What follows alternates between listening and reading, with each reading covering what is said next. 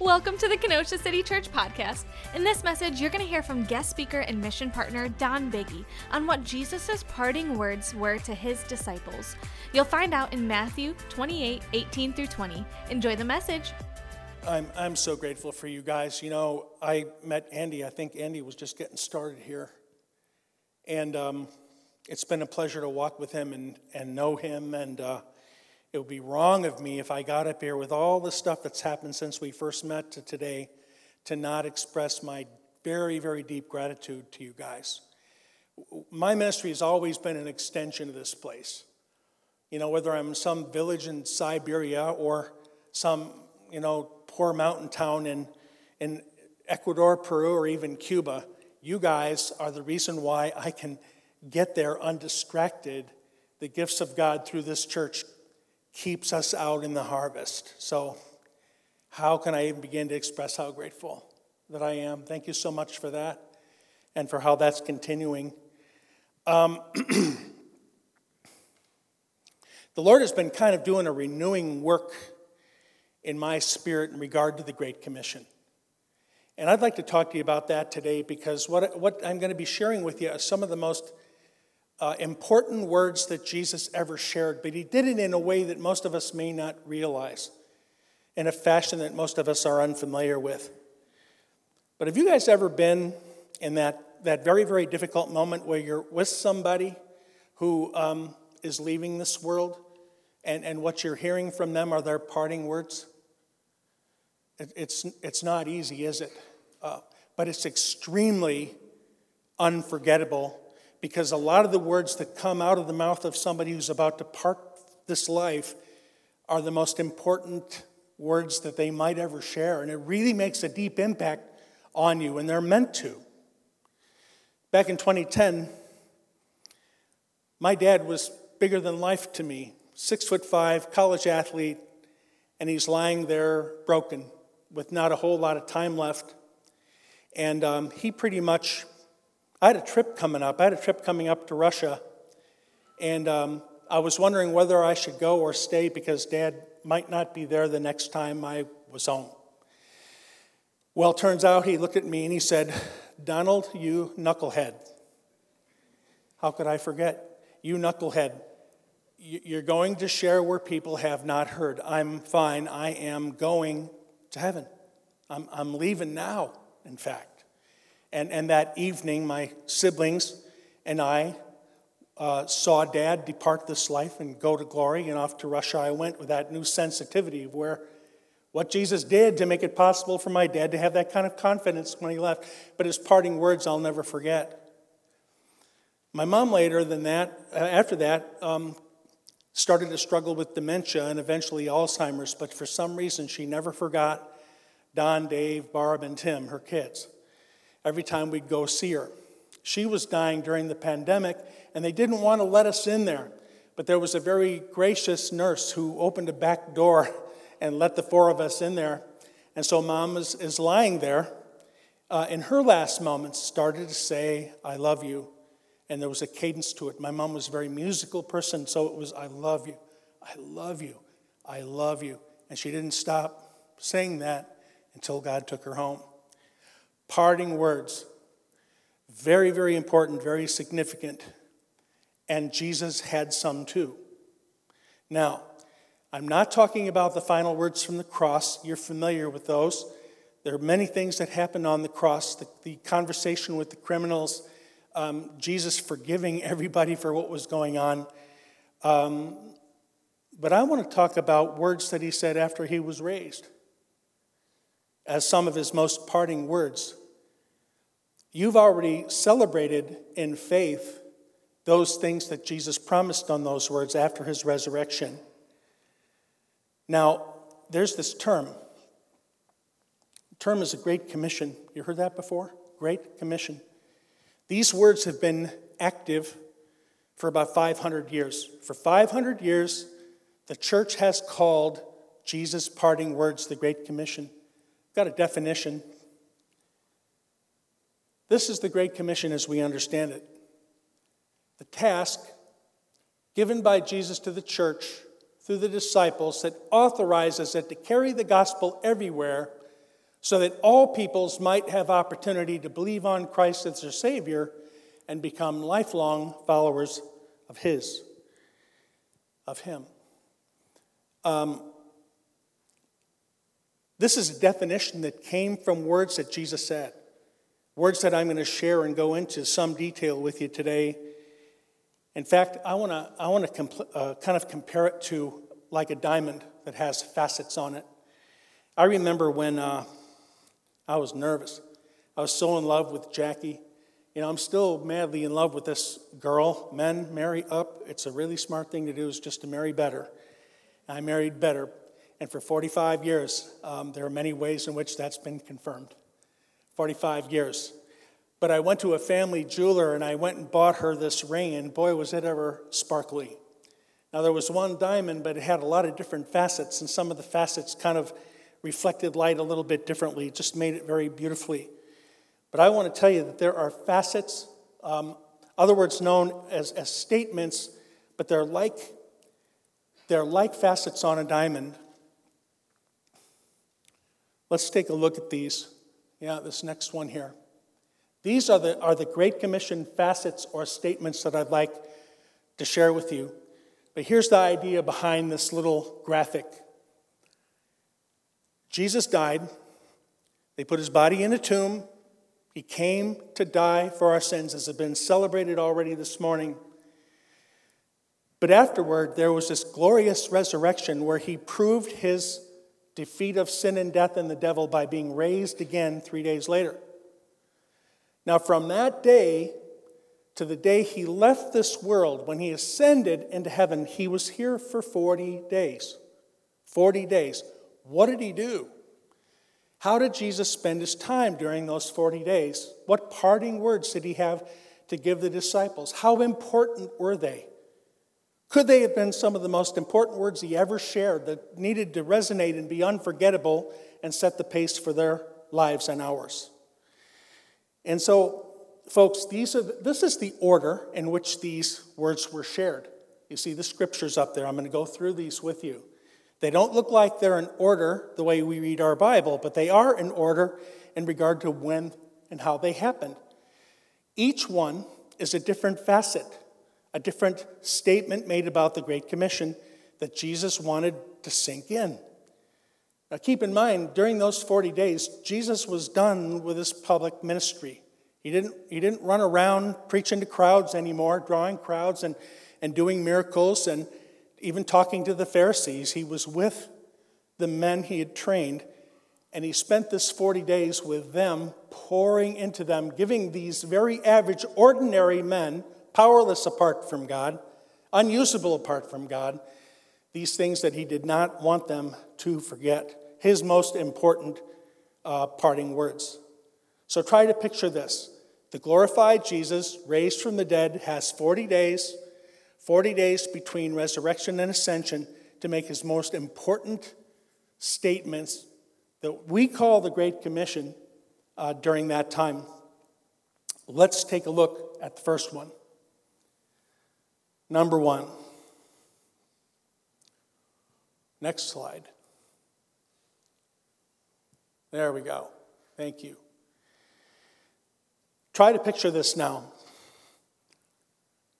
Jesus' guys are scared. And who could blame them? They have just been through the worst trauma of their lives. They're following this leader, and all of a sudden he's taken from them and crucified.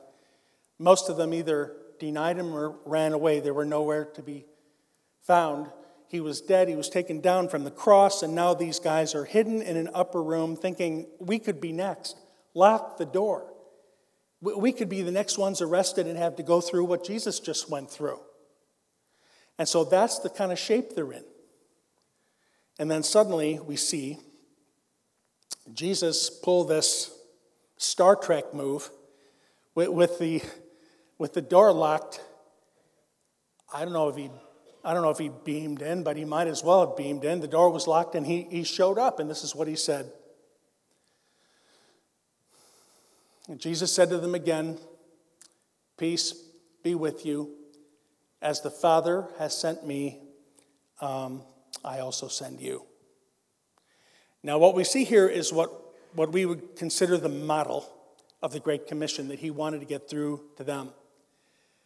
Do you guys really think that the world is going to be reached through the, the super gifted and, and stadiums full of people and special events? Do you really think that that's what Jesus had in mind? Or do you think that maybe the three years that Christ walked with his men, the three years that he spent day and night pouring into these average, ordinary men, was going to set the pattern for how he was going to reach the entire world through that simple model?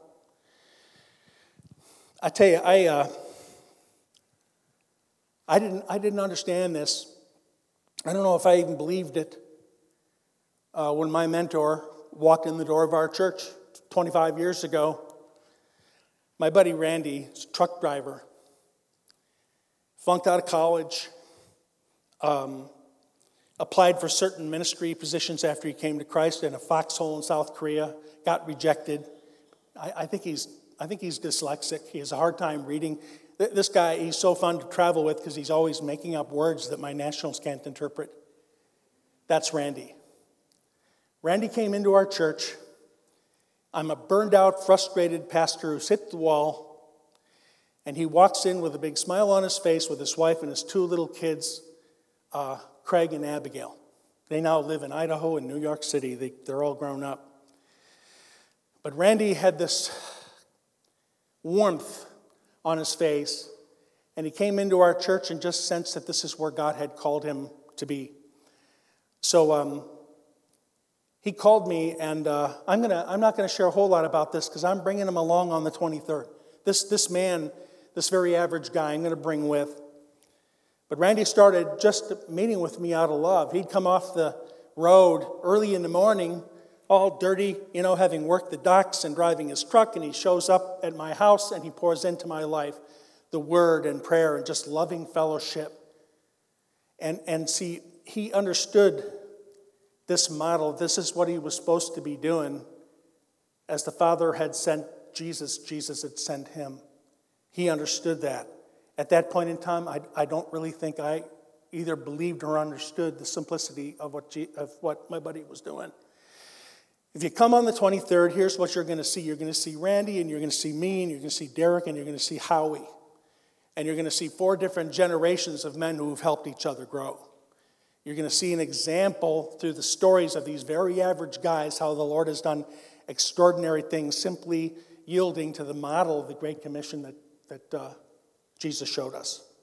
Father, Son, from the Son to the apostles, from the apostles to the church. This does, by the way, include you.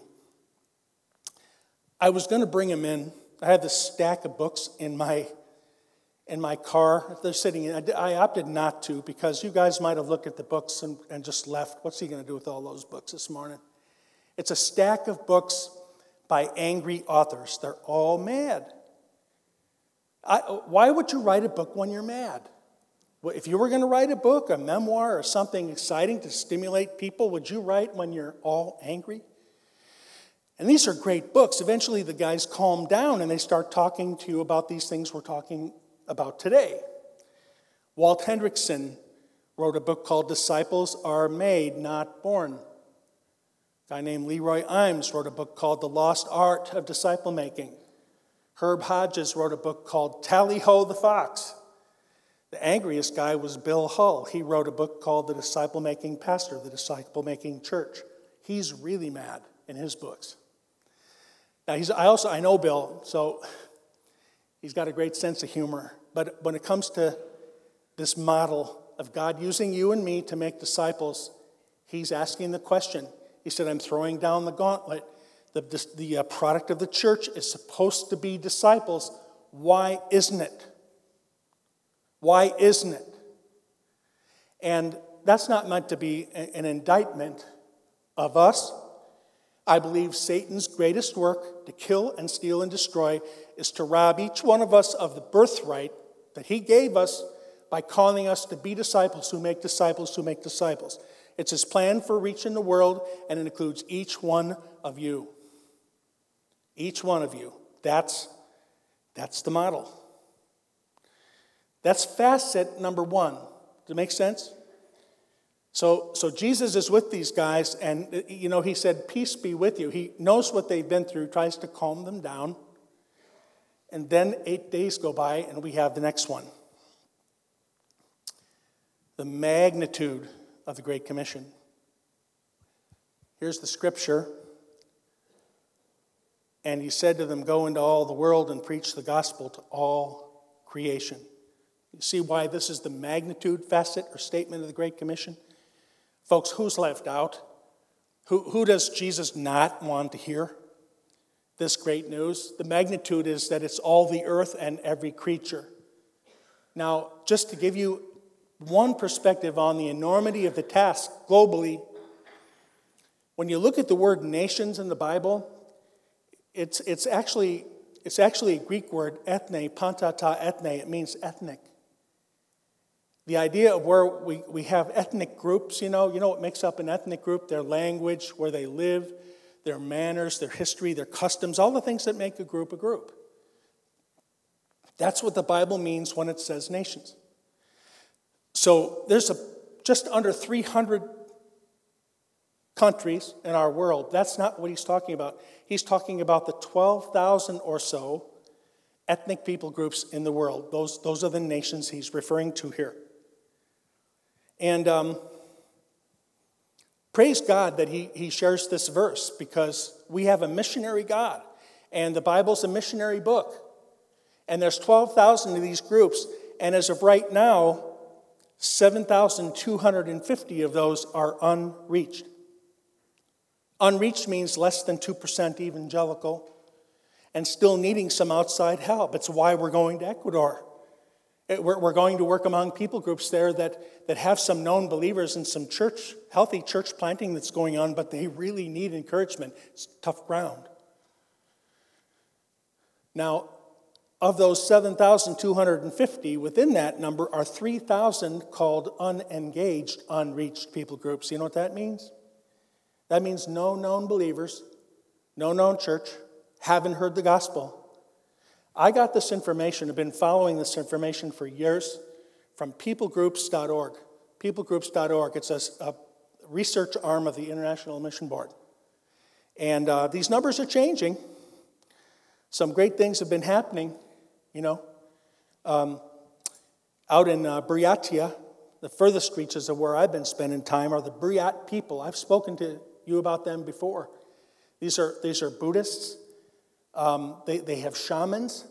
Many of them worship creation. And yet the Lord is opening up their hearts and starting village churches right now. Uh, are, they're not unengaged anymore.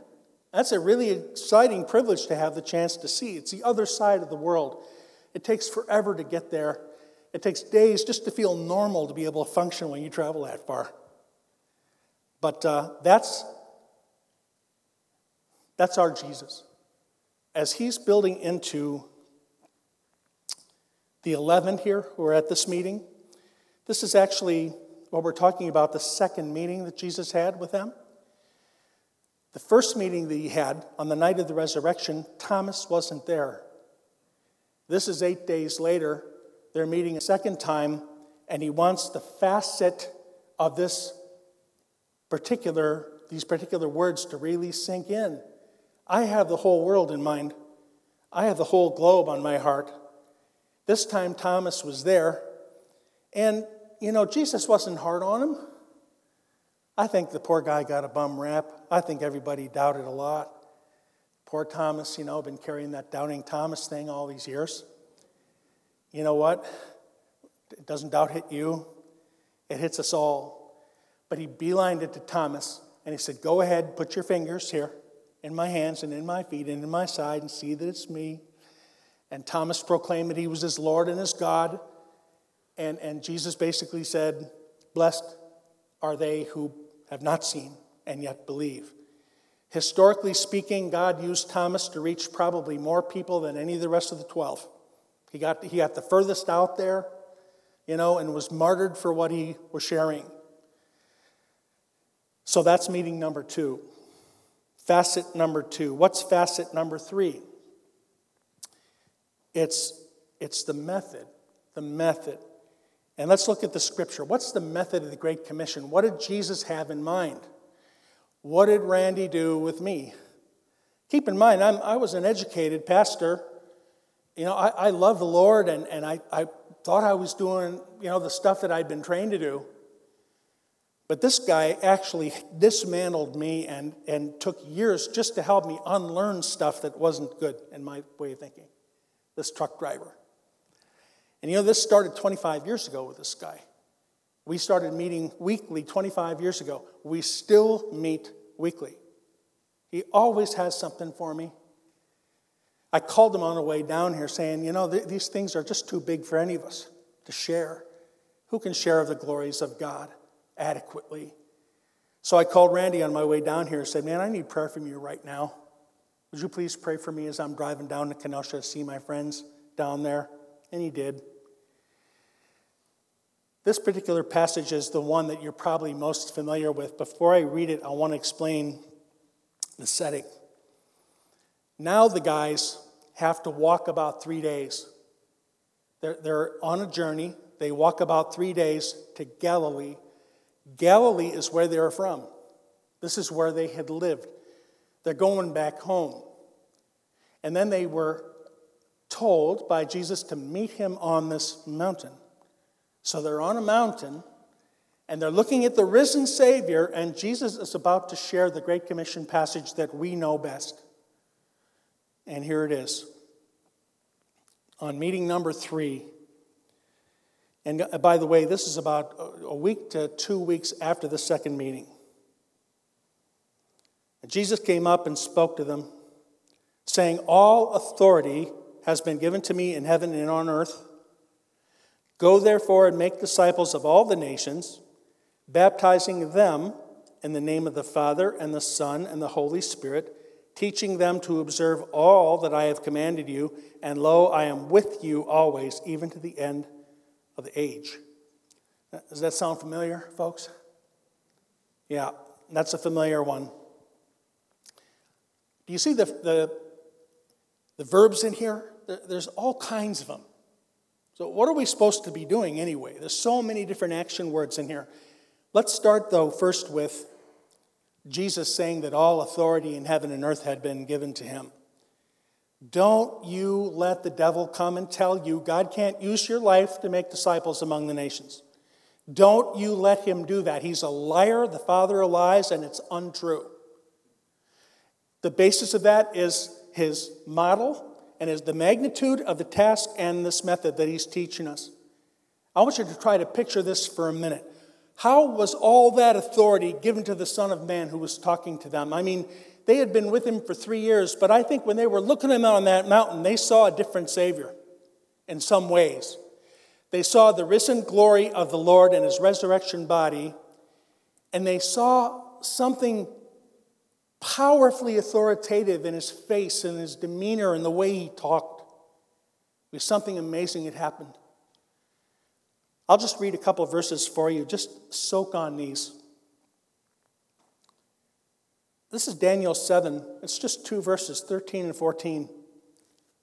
Try to picture this exchange, this uh, transfer of authority happening. Daniel 7, 13, 14. I kept looking in the night watches, the night visions. And behold, with the clouds of heaven, one like a son of man was coming. And he came up to the Ancient of Days and was presented before him. And to him was given dominion and glory and a kingdom that all the peoples, nations, and men of every language might serve him. His dominion is an everlasting dominion which will not pass away, and his kingdom is one which will not be destroyed. Man, as I soak on these verses, my mind just doesn't. Lord, I don't understand. What does it mean that in the clouds of heaven, one like a son of man is coming? I'm trying to picture it in my mind, but my mind is so limited. But can you picture the transfer of authority that's taking place here? You have the Son of Man approaching the Father, the Ancient of Days, and Jesus Christ himself is given dominion, glory, and a kingdom that cannot be defeated, that since his resurrection has begun and is here now and continues on now. And that transfer of authority to the Son is prophesied here. He sees it in a vision, and these guys look at Jesus on this mountain in Galilee and see the one to whom all authority had been given. I wonder how much he radiated when this victorious Savior stood before them with all authority and what that meant to them. Um, don't, please don't let somebody tell you you're not qualified to be a disciple maker, even globally. Don't, don't listen to that. This is the authority that has granted you the Great Commission, also called sometimes the Magna Carta of Jesus' mission, or the Great ma- um, Magnet. It, the, it's, it's the, um, some people have called it the marching orders of the general. Sometimes, if you like a military type of, of uh, thought. And then at the end of it, verse 20, he says, Lo, I'm with you always, even to the end of the age. So we have his authority and we have his presence. When we go to Ecuador, we're going based on the authority of Jesus sending us and his promise that he's already there and going to be amongst us. We have nothing to fear. But I tell you what, keep your eyes open, keep your ears open, because you don't want to miss a thing about what he's going to do regarding what he's going to do. He's going to show you his power and show you his love for people. So his authority and his presence. But what does he say we're supposed to do? What's, what's the method in here? You see the words go, make disciples, baptizing, teaching. What, what am I supposed to do here? When, when you boil it down, folks, the words make disciples, make disciples, that's the key verb. We are called to be world visionary, world impacting, wholehearted followers of Jesus Christ because of what he's done for us. That's the call in our lives. This is what my angry author, Stack the Books, says isn't happening. This is what Satan has just done really good at, snuck in the church. You know, Andy and the, and the pastors here are so well trained, they'll tell us what to do. And they will. They will. We, we need these gatherings, we need these gifted teachers. But do you understand that the methodology to go make disciples is the mandate given to you, to each of us? So make disciples. This is what Randy taught me. When he brought it up the first time, I thought I was doing that. I'm preaching sermons, I'm going on mission trips, I'm doing all this stuff, but I'm not really equipping anybody to reproduce and multiply. That's what Randy taught me. I remember one time I was in the city of Kursk in Russia. Kursk is right on the Ukraine border. A lot of hard stuff going on there. You can pray for them because some of my leaders are kind of drinking the Putin Kool Aid, and others are literally going into Ukraine to provide relief for what their army just did somewhere. It's just a mess. But Alex is my closest friend. I've known him since 2005. I've been in his home. I watched his kids grow up. I've celebrated their birthdays, watched them get married and have kids of their own. I watched the, uh, Alex kick them out of their bedroom so I'd have a place to lie down. And Alex and I were talking about this passage. And he said the strangest thing to me. He said, Don, I don't know what you're talking about. I don't know what you're talking about. What, what's a disciple? And, and, and what does it mean to make one? I don't understand what you're saying.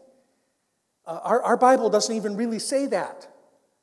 So the average Russian church service is two to two, get this now, two to two and a half hours long with three sermons, not, not two, one, not one, three. Because that's, that's what they believe they're supposed to do. I'll explain why that happened. But this is my best, most trusted Russian friend. I love this guy. He elected to stay in Russia when a hundred of his relatives moved here. So I'm with a Ukrainian missionary named David Andrusiak and I'm in his city of Tambov. And this guy really has a heart for helping everybody become disciples who make disciples to fulfill the Great Commission the way Jesus had in mind. And I was looking at him sitting on the couch with his 150 year old Synodal Baptist Bible. That's, that's what they had at the time. That was it. And he turned white as a sheet. He goes, Oh my goodness, I think I found the problem. And he had. The translation was wrong. It didn't say make disciples in his Bible, it said something else. The other thing that it said is the reason why they do three sermons instead of equip people to make disciples. There was a mistake in the translation. It's why they didn't understand me when I quote from, I don't speak Russian very well, so I'm, I'm, I'm speaking from this passage and they wonder if they're on the same page as me. So that's what we saw happen. The Russian Bible was a, was a problem. Now, it's hard when you're in Russia among proud people to bring correction in a case like that. So I asked my buddy David, who was from Ukraine but a minister in Russia, as we go around, you need to unpack this so that when we teach people to make disciples, they'll understand why they didn't understand it before. So, make disciples. So, just picture this you go to who it is God puts in your circle of influence. The word baptize means that we share the gospel with them and we baptize them. They come to Christ and then we teach them to do what Christ commanded. How to make disciples is found right here in this couple verses. It's not rocket science. It's for you, it's for me. We have the Spirit living within us, we have the Word of God. So the methodology is to make disciples who make disciples who make disciples. So I'm not going to preach at you on the 23rd of September. I'm going to show you what it looks like with these really dear guys. Okay. This next one's important. The fourth meeting, this is where Jesus repeats the message of the gospel. He wants to make sure that before he leaves, that these guys have the gospel message straight. You know, um, this is essential. Don't, don't make the assumption that everybody around you can share their testimony, that everybody around you can present the gospel. We've discovered that that's not the case oftentimes in our, our trips overseas. This is probably hours before Jesus left. This is his fourth meeting. He's getting ready to go, and it's in Luke and the facet here on this is uh, the, the message of the gospel itself. Let's read this. Now he said to them, These are my words which I spoke to you while I was still with you, that all things which are written about me in the law of Moses and the prophets and the Psalms must be fulfilled. And then he opened their minds to understand the scriptures, and he said to them, Thus it is written that the Christ would, would suffer You'd rise again from the dead the third day, that repentance for forgiveness of sins would be proclaimed in his name to all the nations, beginning from Jerusalem. You are witnesses of these things. And behold, I'm sending forth the promise of my Father upon you. But you're to stay in the city until you are clothed with power from on high.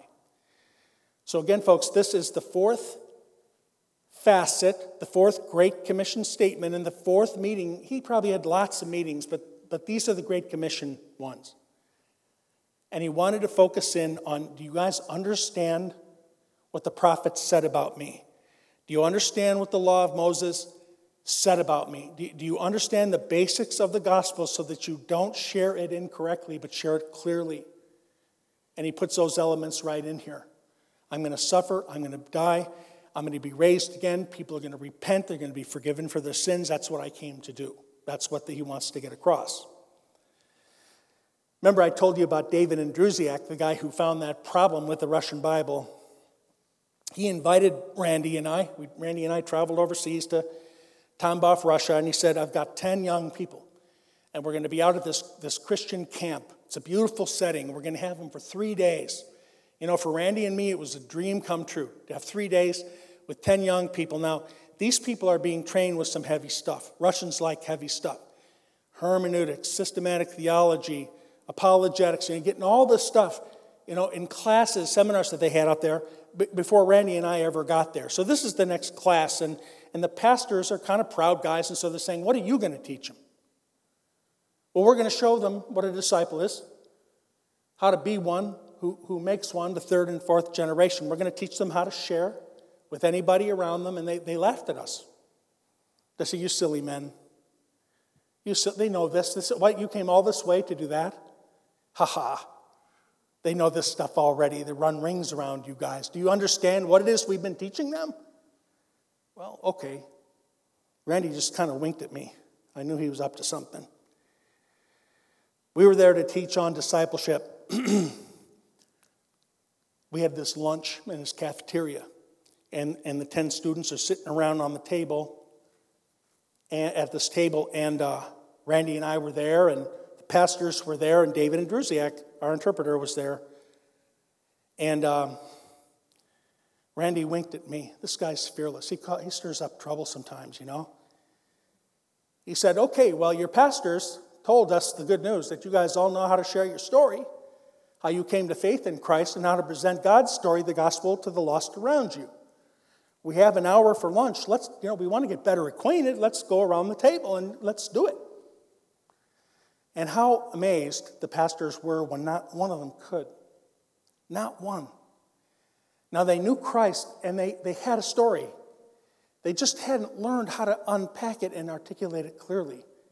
You know, sometimes we find, I have found out there, people are busy or resistant, or it's noisy and loud and there are a lot of distractions. He might give you three minutes to share your story, and he might give you three to five to share the gospel. It might be all the time you get. And you're trying to do it through an interpreter, so that doubles the time you need. Maybe they want to hear everything about your life. That's when it's awesome when that happens, but these folks couldn't do it. Really amazing. So we had, but we had three wonderful days. Now, now four or five of the people of the ten, they were most excited that they had other career paths other than the pastorate. And we were telling them, okay, you're going to be an engineer, you're going to be a math teacher, you're going to be a nurse. I can, I can follow that pathway and be a great commission disciple making person? I've never heard that before. I thought I was going to have to learn how to use one of these pulpits.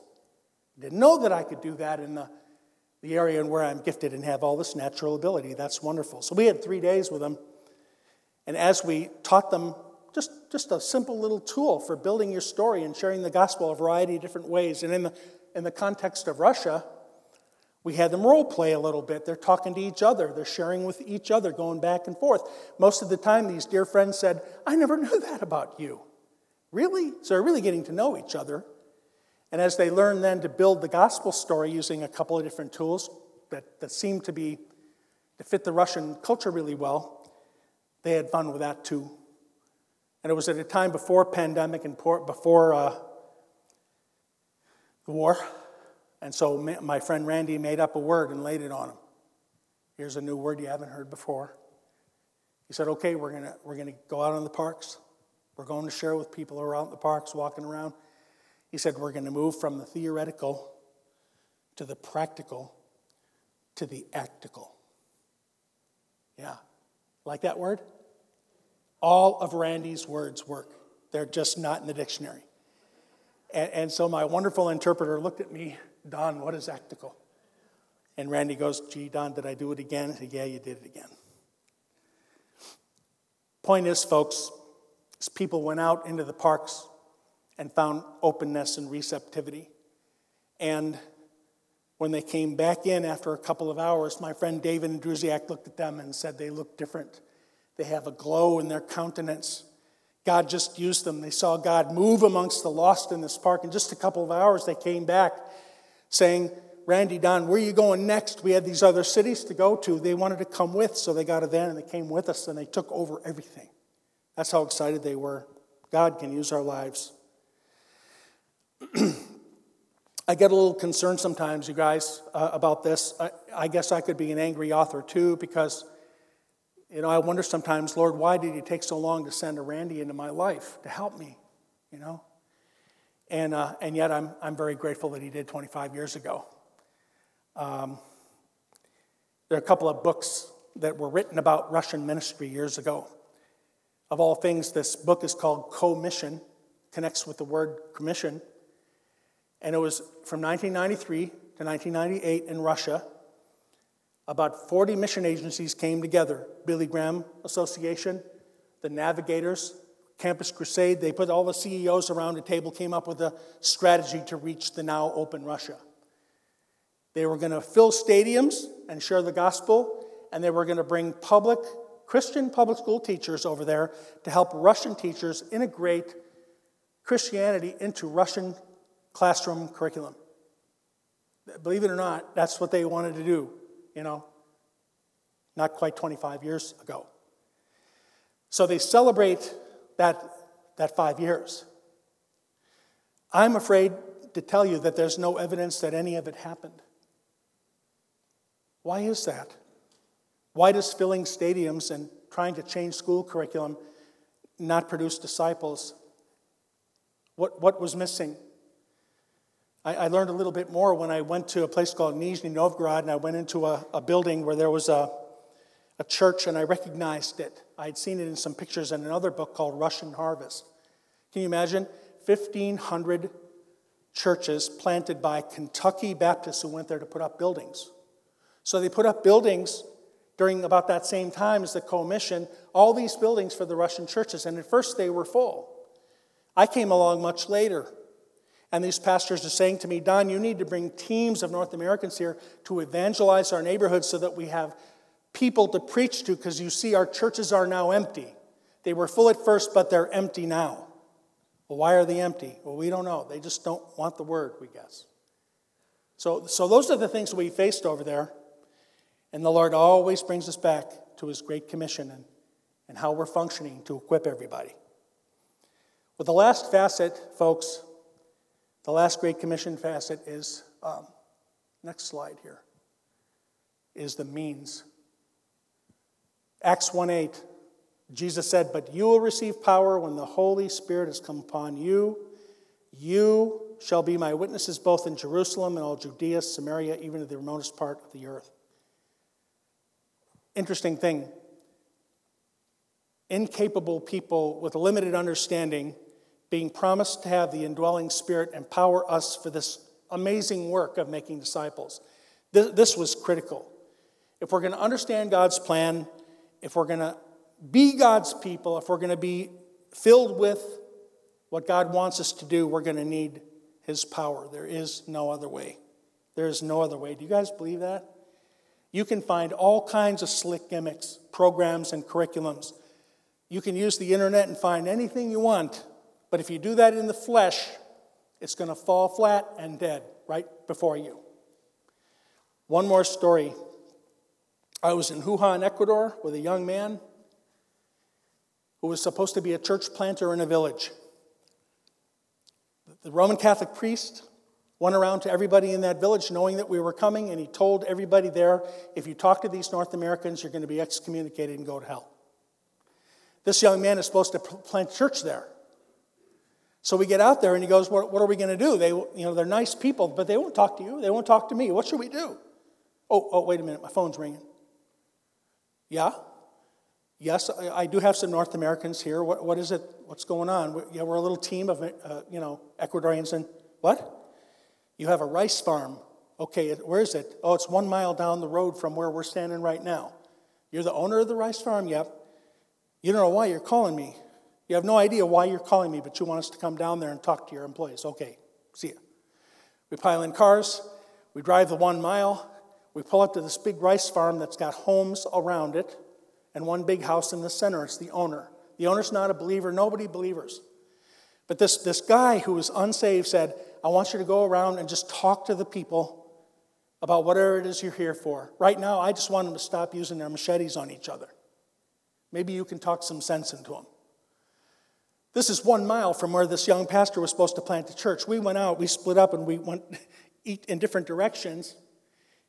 And by the time we got back for dinner, 60 people had come to Christ, including the people who owned the farm. And we had our first church service the night of that day where this church was born, one mile from where the church planter thought he was supposed to be. Now, who, who knew? Who knew how much power was exerted from what Christ accomplished on the cross. We had a marvelous time of praise, and the, and the young church planter said, Well, I guess I was just a mile off. This is where we're supposed to plant this church. Plainly, God made that obvious. I have one more slide. I want to show this to you guys. These are just people I know, people I love Russians, Ecuadorians, neighbors, people in this corporate chaplaincy thing that I do, people everywhere. If you're asking who to start with, having a cup of coffee on a weekly basis just to pour into them, pray for them, get into the Word with them, lead them to Christ if they don't know the Lord, that's your oikos, that's your circle of influence. That's, that's as far as you need to go. If we all did that, just imagine the world impact.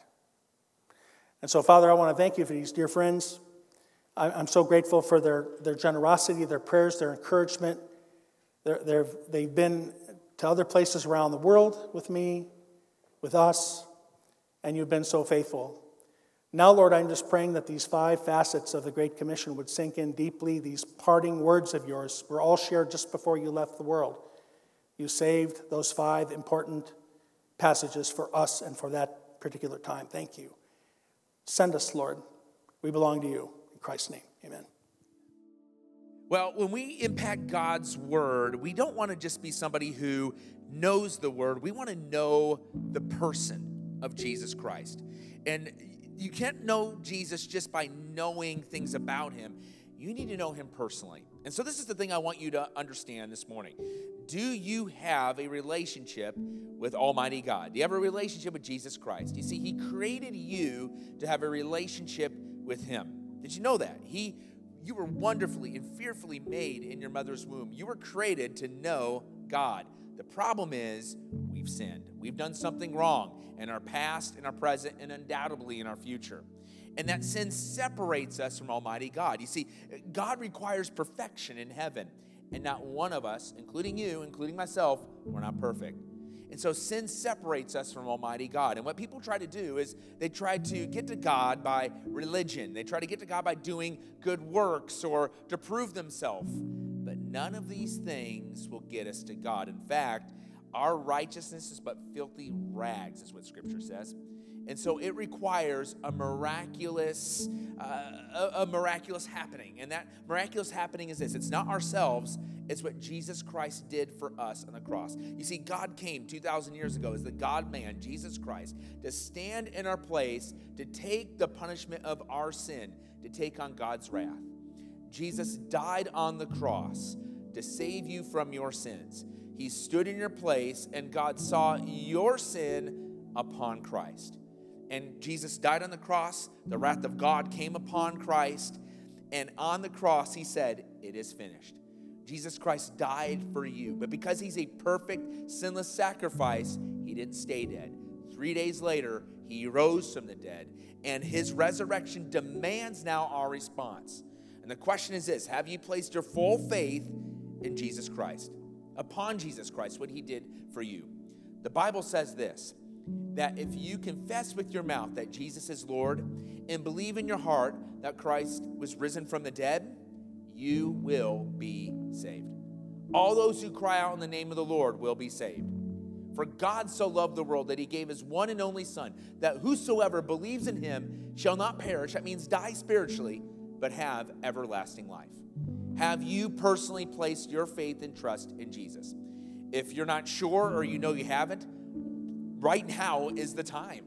Uh, you might think, like, well, let me get things figured out first. No, let's, today is the day of your salvation, scripture says. That means that you come as you are, but Christ doesn't leave you as you are, He takes you where He is going. So, why don't you just pray with me right now? Why, why don't you consider Jesus? Why don't you place your faith and trust in Jesus right now?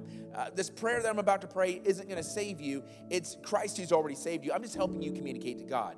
So, if you want to place your faith and trust with Jesus, right now, we just pray along with me? To say, Lord Jesus, I realize I've sinned, and I realize I need a Savior. So, Lord Jesus, will, uh, will you save me? I place my full faith and trust upon you. Thank you for dying on the cross, saving me from my sins. Thank you for raising from the dead. Help me follow you now. I trust you, Jesus. Jesus' name, amen. If you have placed your faith and trust in Jesus right now, the Bible says you have become a son or daughter of the King. You have been forgiven of your sins.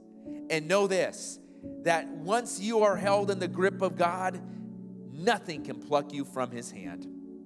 Also, know this when you place your faith and trust in Jesus, there's a party in heaven happening right now. Uh, when just one person gives their life to Jesus, the angels rejoice in heaven. As a church, it is our honor to be a small part in all that God is doing in and through your life. And we would love to continue with you on that journey. If you became a Christian today, your next step is baptism. Baptism is when you go public with your faith in Jesus as a symbol of going from an old life into a new one. If you would like to find out more about baptism, all you have to do is go to kenosha.church/events. Beyond that, if you want to know more about your next steps as a new Christian, all you have to do is go to kenosha.church slash next steps.